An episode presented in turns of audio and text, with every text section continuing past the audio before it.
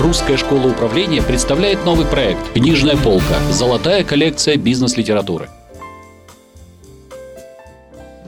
Добрый день, в эфире программа «Книжная полка», в студии ведущая Анна Авраменко и мой сегодняшний гость Алексей Медников, преподаватель Русской школы управления, специалист в сфере информационных технологий. Тема нашего разговора – книга «Метрики для управления IT-услугами». Ее автор – Питер Брукс. Когда я готовилась к этой программе, у меня дома отключился интернет. И я поняла, что для среднестатистического гражданина, для среднестатистического менеджера таким маркером, метрикой работоспособности IT является то, что в принципе работает компьютер или нет, есть интернет э, или нет. Такой э, ответ в двоичной системе координат, да или нет. И все. По большому счету, рядовые пользователи практически ничего не знают обойти глубже. Поэтому сегодня мы поговорим об этом с нашим спикером. Алексей, здравствуйте. Здравствуйте, Анна. Как вы считаете, на кого ориентирована эта книга? На широкую аудиторию или исключительно на IT-менеджеров? А, книга Петра Брукса «Метрики для управления IT-услугами» ориентирована в первую очередь на менеджеров IT.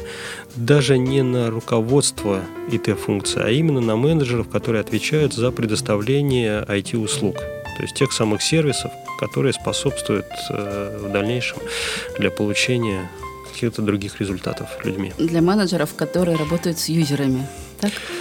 Э, ну, в первую очередь, да, для тех, кто работает с конечными пользователями и тех, кто обеспечивает конечных пользователей. Сервисом. Да. А в чем а, особенная ценность этого издания, вот, с вашей точки зрения? Чем вы любите эту книгу? Книжка носит достаточно практическую направленность. Э, две трети книги – это просто-напросто шаблоны разных-разных метрик по управлению IT-услугами, а Первая треть книги – это э, описание основных принципов и подходов к измерению ИТ-услуг.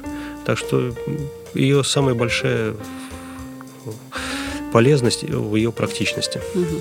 А о каких метриках говорит Питер Брукс? Ну, прежде всего, Питер Брукс говорит э, о метриках вообще, о том, что если мы что-то э, делаем, то мы должны это измерять. Известный принцип э, менеджмента. И э, дальше он приводит примеры метрик по управлению этой услугами, причем по управлению как специфическими метриками касательно управления мощностями IT, доступности IT, так и по управлению метриками, которые ближе к пользователю. Это время э, ответа на заявки пользователей, время реакции, время исправления проблем каких-то, которые возникают у пользователей. Угу. Ну и что примечательно, там внимание уделяется в книге э, корректным, некорректным метрикам. Угу. А чем они отличаются друг от друга? Э, некорректные метрики – это, например, метрики Э, количество звонков, поступивших в службу поддержки. Э, она может быть некорректной, потому что служба поддержки может на свое усмотрение управлять этой метрикой, просить пользователей перезвонить еще раз, закрывать заявки, которые не совсем исполнены, угу. и открывать их по второму разу, ну, с целью улучшения, в кавычках, улучшения статистики своей работы. Ну вот. Угу. То есть автор предлагает э, некую систему KPI да, для управления IT-услугами. Ну, да, систему KPI, и тут э, очень важно, чтобы эта система ключевых показателей соответствовала э, в конечном итоге целям бизнеса и целям конечного потребителя, пользователей mm-hmm. этой услуги. Нет, вот эти KPI просто очень актуальны для руководителей, для многих, я уверена. Да, и, ну и, и здесь вот это обратная сторона медали, ну, потому что надо выбирать именно те метрики, которые нужны. Потому что бывают примеры, когда есть куча метрик, мы работаем все в метриках, но дело не двигается или пользователи, потребители этой услуг недовольны. И это вот это проблема угу. на сегодняшний день. У Брукса предложено очень много метрик, но задача выбрать вот именно нужные метрики в, данный момент, в данной компании, в данных условиях. Это уже проблема, конечно, вот тех самых менеджеров, которые читают и пользуют эту книгу. Угу. Алексей, вот насколько я знаю, содержание книги опирается на серьезную мировую практику. А, кроме того, в книге упоминаются стандарты ITIL, стандарты ISO 20 тысяч, тот же COBIT, да, который мы с вами обсуждали уже. Вот как-то можете прокомментировать?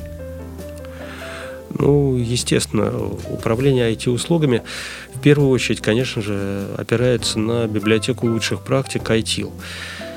А в меньшей степени управление IT-услугами опирается на стандарт COBIT, что естественно, поскольку COBIT он гораздо шире, э, охват COBIT гораздо шире, нежели просто э, предоставление IT-услуг. Поэтому, конечно, книга Брукса, она в первую очередь полезна тем, э, и она является очень хорошим практическим дополнением для тех, кто в своей работе пользуется практиками ITIL все-таки в большей степени ITIL. Да, в большей степени это ITIL. А какие особенности книги следует выделить отдельно, вот с вашей точки зрения?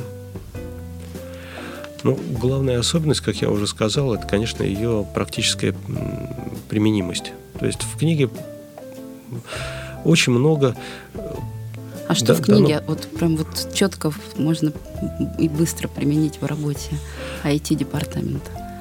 Да те же шаблоны метрик. Там просто приводится э, конкретная метрика, дается ее описание, дается примеры использования этой метрики.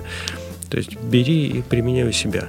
Вопрос только вот, целесообразности применения именно вот этой метрики. Метрик слишком много, в них можно утонуть. Но, mm-hmm. естественно, если это IT-менеджер, который отвечает за э, доступность определенного IT-сервиса, конечно, он в первую очередь берет метрики касательно доступности.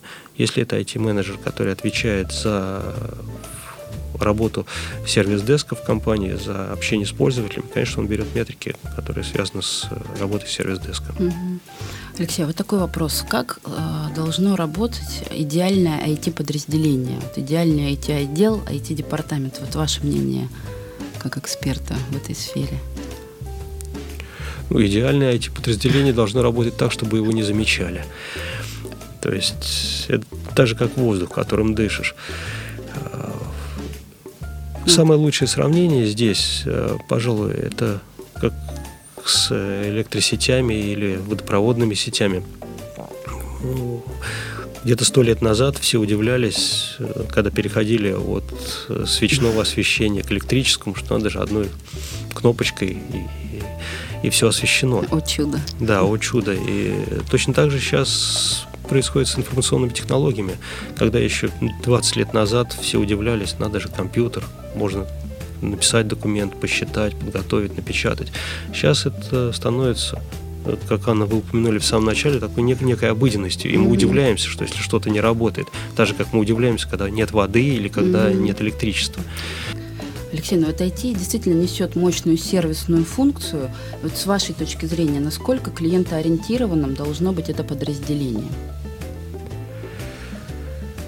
IT должно быть на 100% клиентоориентированным, поскольку от IT слишком сильно зависят э, все те, кто от него зависит. А от IT сейчас зависят практически все. Ну, такая игра слов. Угу. Другое дело, что э, той же ИТ-функции есть разные уровни. Есть инженеры, которые администрируют те же серверы. И есть люди, которые занимаются поддержкой пользователей.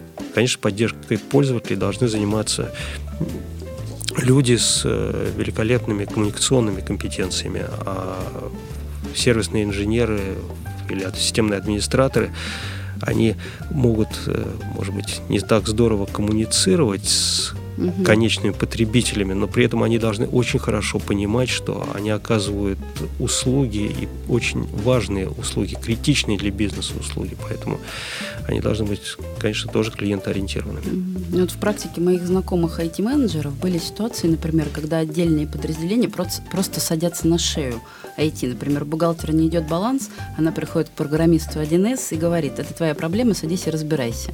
Вот ваше мнение, как в этой ситуации поступать? Но это уже вопрос... Перекосы. Э, это вопрос взаимодействия между бизнес-подразделениями и ИТ-подразделениями. И вопрос разделения э, обязанностей и разделения ответственностей. И современные стандарты, они предполагают, что все-таки да, должно быть формальное разделение ответственности и обязанностей между ИТ и бизнес-подразделениями, разделение обязанностей внутри ИТ. Потому что если ИТшный специалист разбирается в, в бухгалтерских проводках, то надо понимать, что ИТшный специалист не может нести ответственность за результаты Безусловно. сведения бухгалтерского отчета. Алексей, большое спасибо за то, что вы расширили наш кругозор в части информационных технологий. Есть о чем подумать.